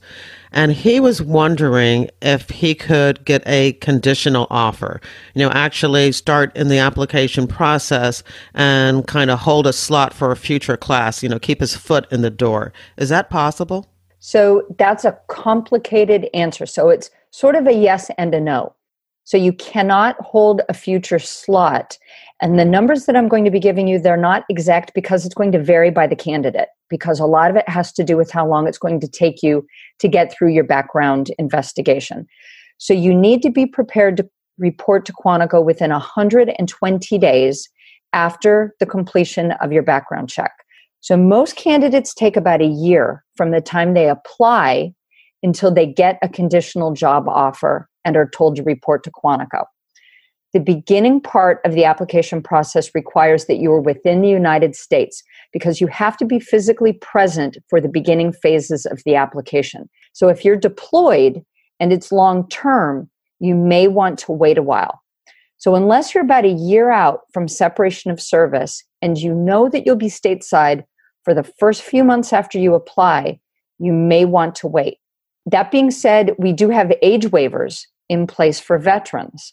So, keeping in mind that there are some amazing candidates out there that might not make that age 36 mandatory cutoff while they remain in service, we do have an age waiver for our veterans below the rank of major or veterans above the rank of major who separated from service with a disability. There's a lot more detail about what we have available for our veterans at FBIJobs.gov. We have a section specifically dedicated to our veteran applicants and questions that they might have. And I will say again, get in touch with your local recruiter because each person's situation is going to be a little bit different. And that's particularly the case when it comes to our military members that have a period of time remaining for their service contract or that have different elements involved in their deployments. But at the end of the day, you need to think about that 120 day window from the time that you complete your background investigation. Keep in mind it takes about a year on average for people from the time they put in their application until their background investigation is completed.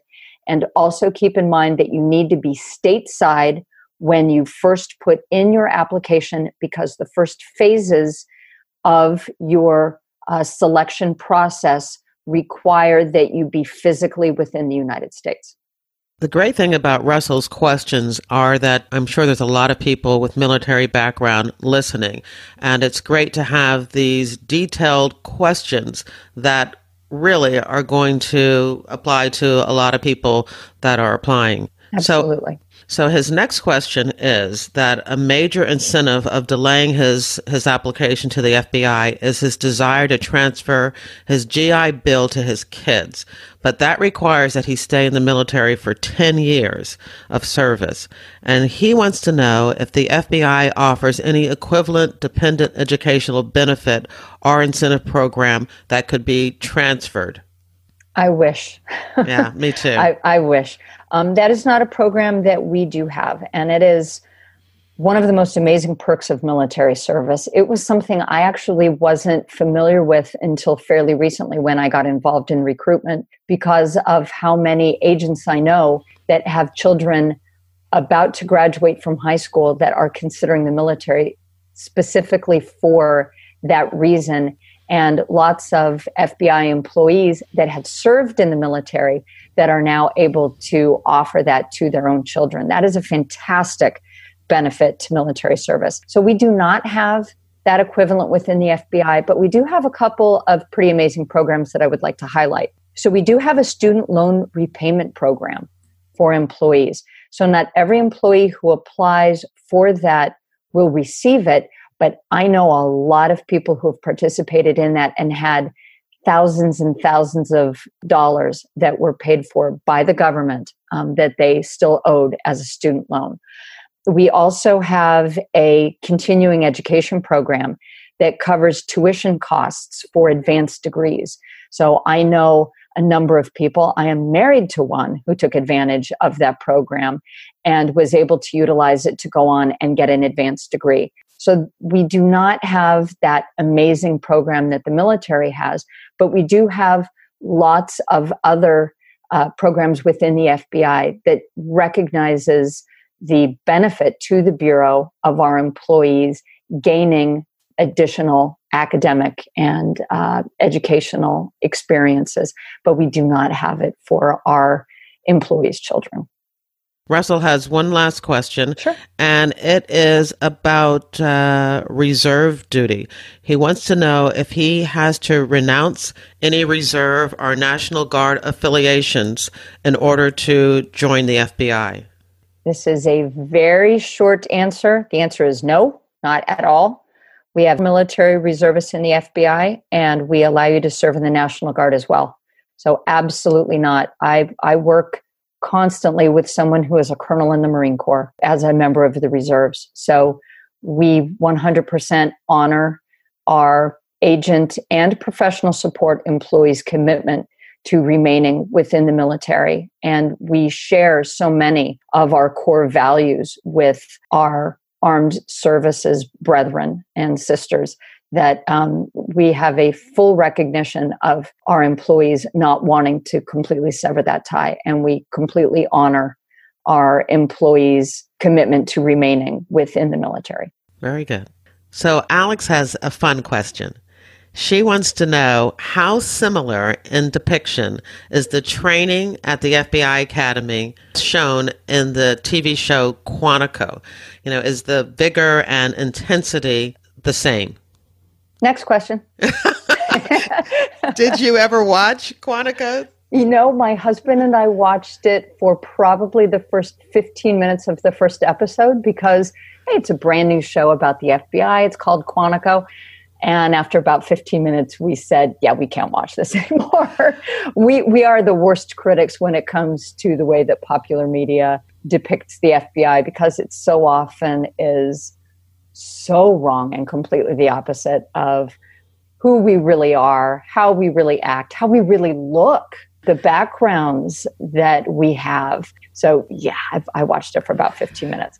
The way that we're depicted in popular media, along with driving me crazy, uh, it does bring a lot of interest from the public to the FBI. So, in that way, it's a positive. But then, what I want to make sure people understand is that it is not realistic. And if you would like to have a realistic idea of what Quantico is really like, we have our own YouTube channel. And that is available through FBIJobs.gov. It's up in the upper right hand corner when you go to the website. And there is a fantastic series of videos on there that I always recommend called the Becoming an Agent series. And it depicts Quantico very realistically and talks to you about what it's actually like. So Quantico, it's it's a very intense 21 weeks, physically intense, emotionally intense. It is going to push everybody to their absolute limits, but that's the point of it. Because when you walk out of there with your credentials and a gun, you are an FBI agent and you need to be prepared for absolutely anything. So I tell applicants all the time, it's so tough at Quantico because when you leave there, you're an agent in exactly the same way as someone with 20 years on the job.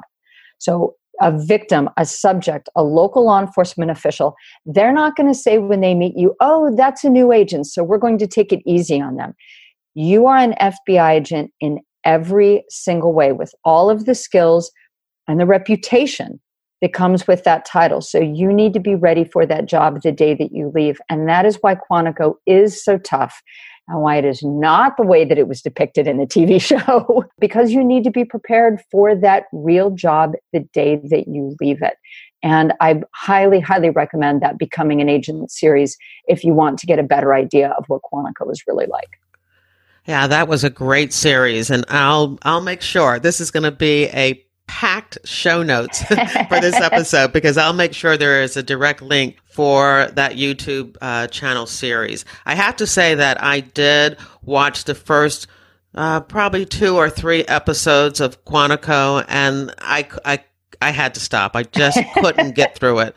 It uh, it it just was just so over the top and so ridiculous. I will say that I have been watching the new TV show FBI on, on CBS. And although they do take some creative license, a lot of creative license to make it more dramatic, that it is it is a little bit more realistic. And what I've been doing every week is after the show, I write a blog post pointing out what they got right, what they got wrong, and where they took creative license. And, and basically, that's for people who are enjoying the show, but need to be educated on how the FBI really does things. So that's fantastic. Now I have to check out your blog, which is going to give me even less time to uh, to do all of the things that I'm supposed to be doing because I could totally get lost reading all of that. But I've been DVRing that show and I haven't had an opportunity to watch it yet.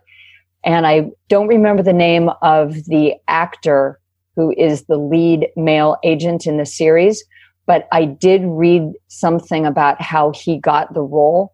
And if anybody anybody's interested in reading about that, it, it's a fantastic story about how he got the role. And I love the fact that we have um, somebody from a different culture in that position because that's something that we need to really let the public know is that we are made up of an incredibly diverse workforce. And we have every culture, every religion, every country represented within the FBI. So you have to be a US citizen to be an FBI employee, but that doesn't mean you needed to be born in the United States.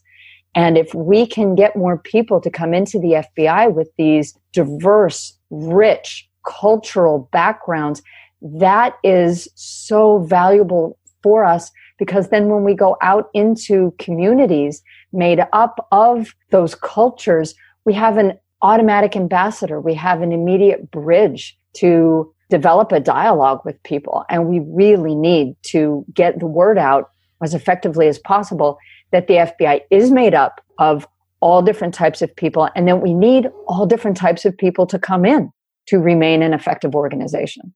And I guess that's one of the good things about TV shows, even if they are dramatic, is the fact that they do show a very diverse workforce. Definitely lets people who are watching the show say, oh, maybe this is for me.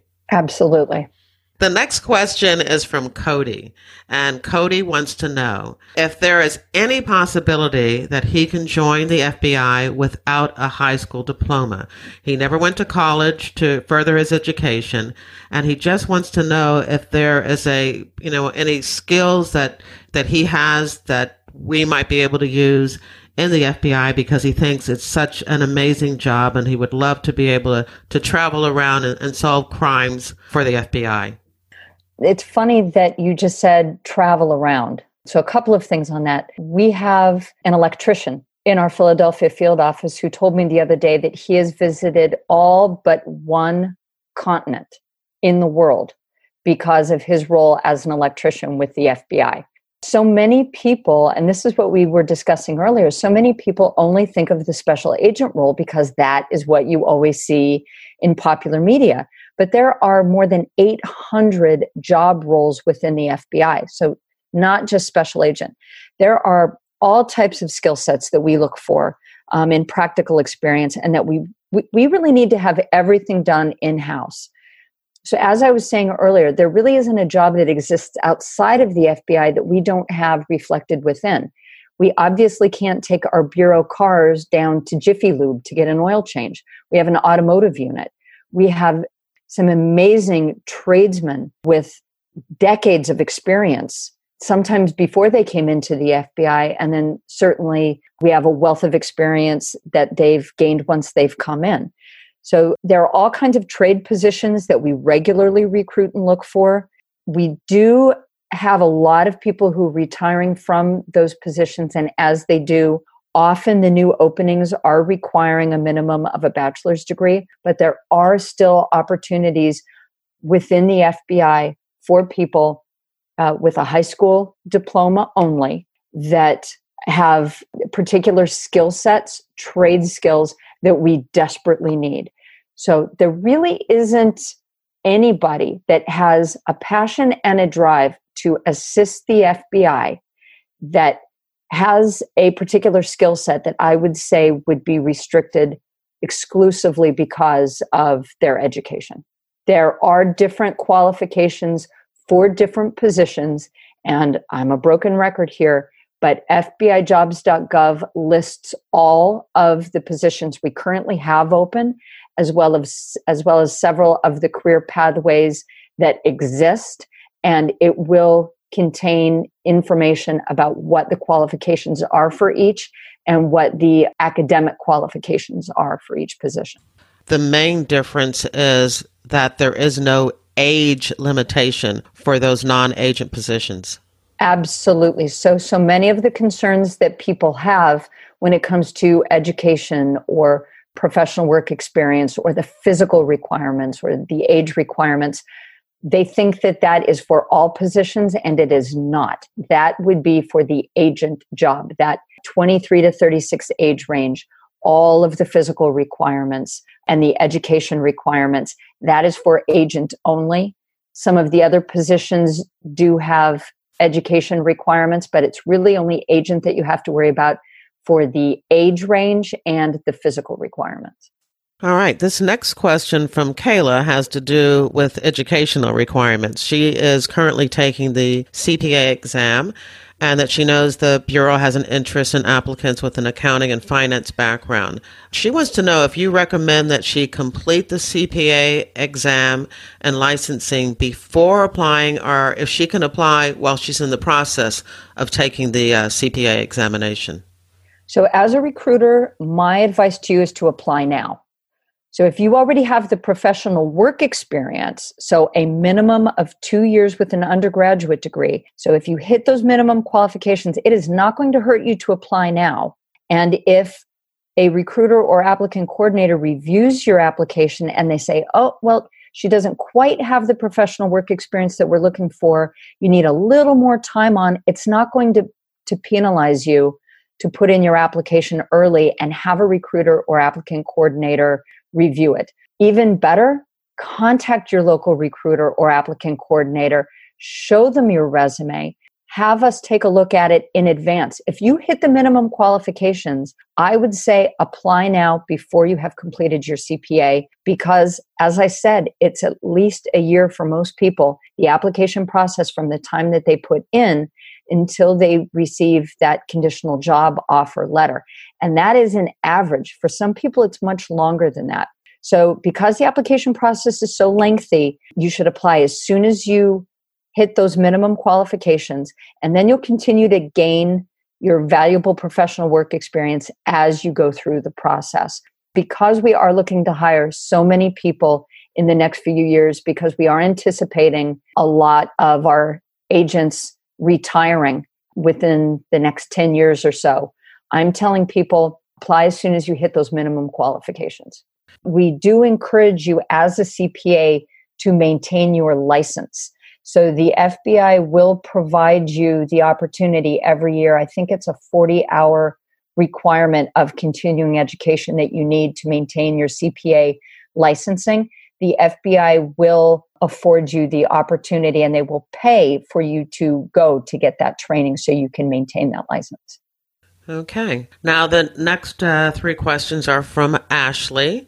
And Ashley, it looks like she is in the application process already. And she says as she moves forward, and if she is selected to go to Quantico, that she wanted to know if there were things that she could be doing now to prepare herself for the academy. She knows that she needs to keep in shape, but are there any study guides or anything to help her, you know, ahead of actually going to the academy? So, yes, you want to stay in peak physical shape. Absolutely. You want to eat well get used to thinking about what you're putting into your body.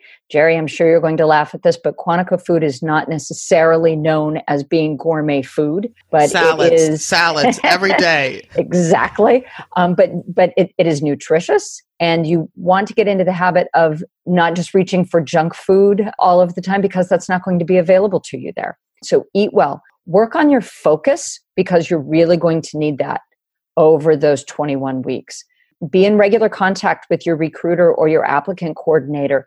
Develop a relationship with them long before you go off to Quantico because we're going to give you advice on what you should be taking with you. Probably more importantly, you should leave behind. We're constantly getting updated from agents as they come out of Quantico what they find valuable. And I always ask our male and our female agents to give me separate lists because often the things that you need as a woman or a man will be different. We will also be giving you uh, regular updates on if there's been any change in the training that you'll be going through, anything that's coming out of Quantico that you would want to be aware of. Your recruiter or your applicant coordinator should be keeping you up to date on that. But that's incumbent upon you to be reaching out to your recruiter and your coordinator. There really isn't anything that you can study in advance, but you need to realize that this isn't this isn't a spa. You're not going to be going on vacation. Um, it's amazing. I have had people contact me that some of the things that they've asked if they should bring, I scratch my head because, again, quasi military organization, and that is certainly the case while you're at Quantico. It is like going to boot camp. So, really, the main thing that I would tell you is it's going to be an intensive five months and being mentally prepared is probably the biggest piece of advice that I could give you in terms of how you can start preparing now. trying to work on your focus, working on eating well, staying in peak physical shape, and getting yourself mentally prepared for going into a boot camp like environment for your 21 weeks. There really aren't any study guides that I would be recommending to you in advance. This is not a plug because anybody listening to this is already listening to the case reviews. But I do believe that listening to the retired agents talk about their cases really gives you an idea of what you're going to be dealing with. And so definitely, I think everybody who applies for the FBI who is listening to FBI retired case file review is already ahead of the game. Absolutely again, I'm always really surprised when the first point of contact that I have with an applicant is when they come in for our meet and greet. Um, that's the first interaction that I've had with so many people because I know when I came through, I was doing all kinds of research. I didn't have podcasts like this one to listen to, but gosh, there was some kind of a like a test guide, a study guide that I purchased. What we do really stress to you is that you want to stick with official FBI guidance. So you want to make sure that the material that you are reviewing comes to you through official FBI resources. So your recruiter, your applicant coordinator, through the FBI websites. Listening to a podcast like this is fantastic for learning about the FBI and the experiences of FBI agents. And Jerri has this amazing relationship with SAC Harpster. So she knows what the FBI wants people to be discussing when it comes to our, our caseloads. So all of those are fantastic resources that would help to prepare you not Quantico or the FBI TV show. not not to prepare you to go for for sheer entertainment value, maybe. But oh, this is an interesting question. Ashley has heard that some FBI field offices specialize in certain types of cases. She wants to know if that's true and if we could go over which offices might specialize in which kind of crimes. So that's not really accurate, but I think this might be what she's referring to.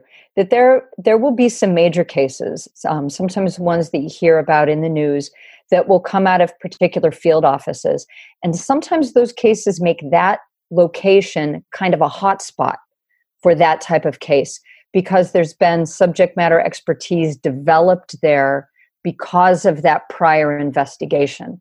So Philadelphia, because they were an office that developed a particular type of case, then in the future, they might be known as the field office that has a lot of expertise in that area. And then there are the obvious field office case relationships. For example, pirating products out of Hollywood, so movie intellectual property rights. That might be more of a hot topic in Los Angeles than in Chicago or you might find that there are more organized crime cases in the Northeast than in the Southwest. So there will be things like that, but there aren't really offices that become experts in one particular area and then everything goes out of that office. So years ago, the Baltimore field office was the really the only office that worked child pornography because they had the main case file but then leads from that main case file were sent to offices all across the FBI. So everybody was working those investigations, but the main case file was out of one field office. And we've really moved away from that model. All right. And Ashley's last question she wants to know if we have any tips for the phase two test and interview. Everybody so, wants tips. so tips, yes, tips are good. So um, yes and no. Uh, I, I, know I've answered a lot of questions that way. Uh, so I can give you tips, and I can't give you tips past a certain point. Get to know your local recruiter. The way that you can do that is you go to FBIJobs.gov, and there's a button that says Find a Recruiter. So click on that, and it will direct you to an email bank for your local field office. So make sure that you're talking to your local recruiter to fully prepare you for the phase two oral interview. So, uh, again, the only information you should be reviewing is from official FBI sources. Don't go looking on blogs and wikis for advice. Uh, one, you're not allowed to do that. And two, the information that you'll be getting will not be accurate. So the phase two oral interview consists of the same questions for everyone. Those core competencies I keep talking about, they will be related to those core competencies. And the questions that you'll be receiving are structured. So you will need to be prepared to talk about a situation in your life, your contribution to that situation, and what the result was. And you need to realize that they will be related to those core competencies. So, what I recommend to our candidates in Philadelphia is that they look at each one of those core competencies and they write down three or four examples for each from some element in their lives. It can be something in their professional experience, it can be something from college, it can be from when they were in the Eagle Scout. If it perfectly fits those core competencies, what I tell them is make sure that you are prepared to discuss those from your life and to have three or four examples from each before you walk in for that interview. And the other thing you need to realize is that that panel, they will not know you from your name and your social security number. So you have one hour to tell them as the candidate who you are and to tell them everything that they need to know about you that would make you qualified to be an FBI agent.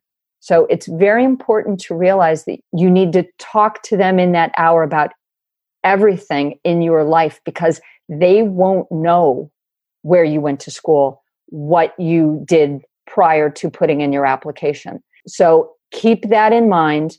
Keep in mind that the questions that you will be getting will be situation based and really get familiar with those core competencies. So, those are the tips that I can give you. Oh, those are great tips. It sounds like the main thing is this is not the time to be humble. I tell people that all the time. Uh, you don't want to be arrogant, but you want to make sure that you are putting your best foot forward because you only have one hour to convince them that you would make a great FBI agent. Now, the last question is from Andrew, and actually, this wasn't even sent in as a question. Andrew just uh, sent me an email. I love getting emails. I get emails every day from people listening to the podcast. And he sent this in and I responded to him, you know, with my thoughts. And then I told him I was going to add this as a question, you know, for this episode because I thought it just was it was just so important, you know, for us to talk about this issue.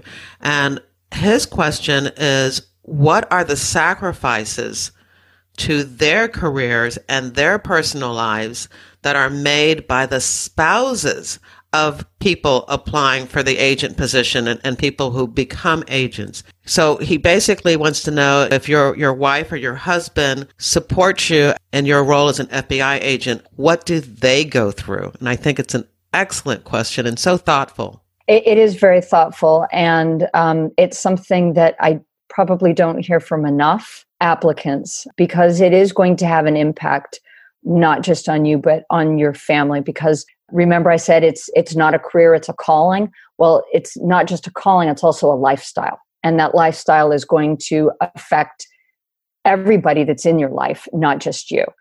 So like any job that requires a loved one to be on call or away for an extended period to quantico and beyond uh, it's often up to the spouse or significant other to cover the home front. So we actually have in Philadelphia, we have spouses and significant others come in with our candidates before they go to Quantico. So I have them come into our SAC conference room and I sit down with them and talk to them about the resources that they will have available. And I also encourage them to network amongst themselves because this really is the beginning for them of joining the FBI family. And the FBI is a very big family. It's not just made up of FBI employees. It's amazing the friendships and the networks that spring up between employees and their family members. And I have seen this in every office I've been in. So Philadelphia is office number three for me, and I have seen this consistently. We are really close knit, and families come together, particularly when anybody needs anything, if it is a critical time in their lives. So, just as an example, we have this fantastic program in Philadelphia where FBI employees provide support to the extended law enforcement family, not just people within the FBI.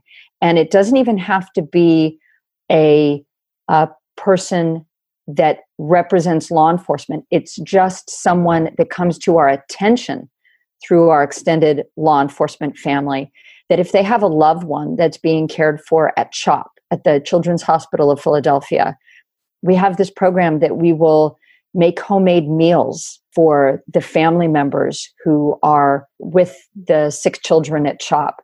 We have play dates for their siblings. We try to take them to the Jersey Shore or to museums to try, try to get their minds off of what's going on during this very stressful time. And I think that is just so indicative of the type of organization that the FBI is and a recognition of the impact that our family and the well being of our family has on us as an organization. So we recognize completely the tremendous sacrifices that people have made for their spouses and their significant others to be a part of this organization.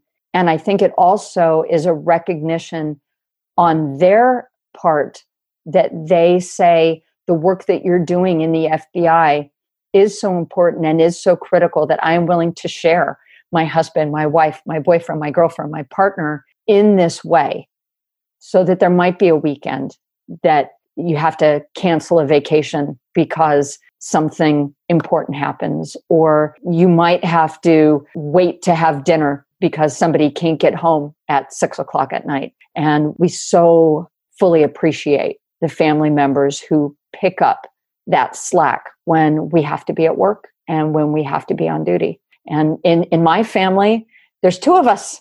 So sometimes it's truly extended family members that provide us support. My in laws in the Philadelphia area, the amazing caregiver that we have that uh, watches our children before and after school. It really is part of this enormous overall FBI family that encompasses everybody, not just the employees. So beautifully said. And I do want to stress that that continues way past your current role as an FBI agent. Even in the retired agent community, the Society of Former Special Agents of the FBI, which I'm an officer here in, in Philadelphia, we still have the spouses participate in our events. And I do want to stress that even for those that are single and, you know, you're thinking about your workload and you can't get home to feed your dog, you know, it is such a family that you just give, you know, your one of your fellow agents your keys and say, you know, can you stop by my house and take my dog out? And, and, and that kind of stuff is, is done. It truly is a family, just like any other family that's with you for your entire lifetime.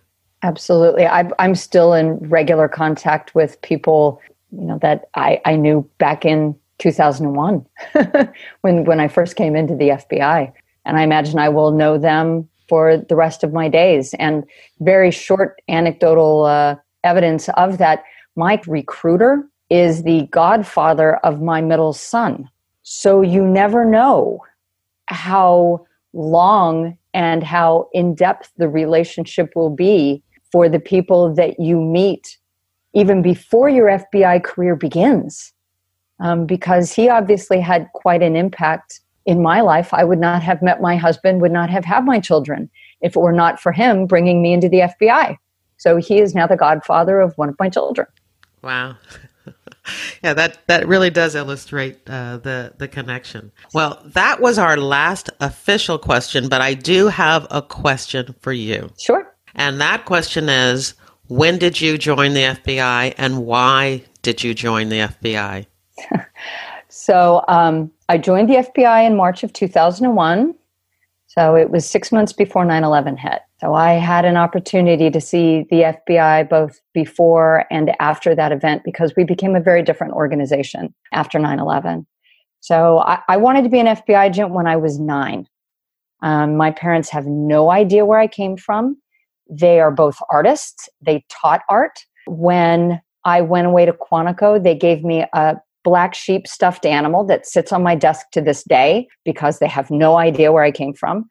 But I know that what drove me to go into the FBI is I wanted to have an impact on the world in a positive way and to make sure that my short time on this planet was spent contributing to something greater.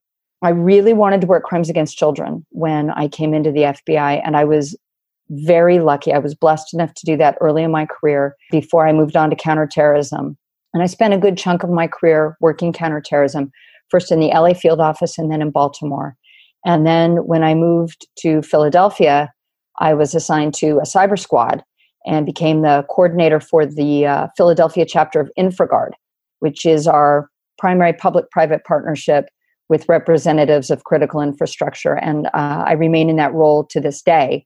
But when the position came available, when Greg retired to become the office recruiter, it was a logical step for me because I believe very strongly in bringing in the next generation to hopefully reflect the excellence that I was lucky enough to be a part of for the past 18 years. I've been in this recruiting role since June and I absolutely love it. I, have loved every part of my FBI experience, and this is just one more chapter to add to it. And as I said earlier, I can't believe it's been 18 years. Well, Special Agent Cerena Coughlin, I would like to give you the very, very last word. So if somebody is on the fence about applying for the special agent position, what would you tell them? Why are you on the fence? if you are eligible to apply to become an FBI agent or a member of the FBI family in the professional support role, there's no reason really for you to wait. The FBI is so different from what people think. If your only exposure is what you see in movies or on the news, I would highly encourage everybody to continue to do their own research, starting with this podcast and then continuing on with FBIjobs.gov. You need to contact your local recruiter with questions. So go to the website first, go to FBIjobs.gov develop specific questions that you have. So when you speak to your recruiter you already have a lot of this basic information in place. And we're working to add a page to our local website that will notify philadelphia area residents of recruitment events as they're coming up.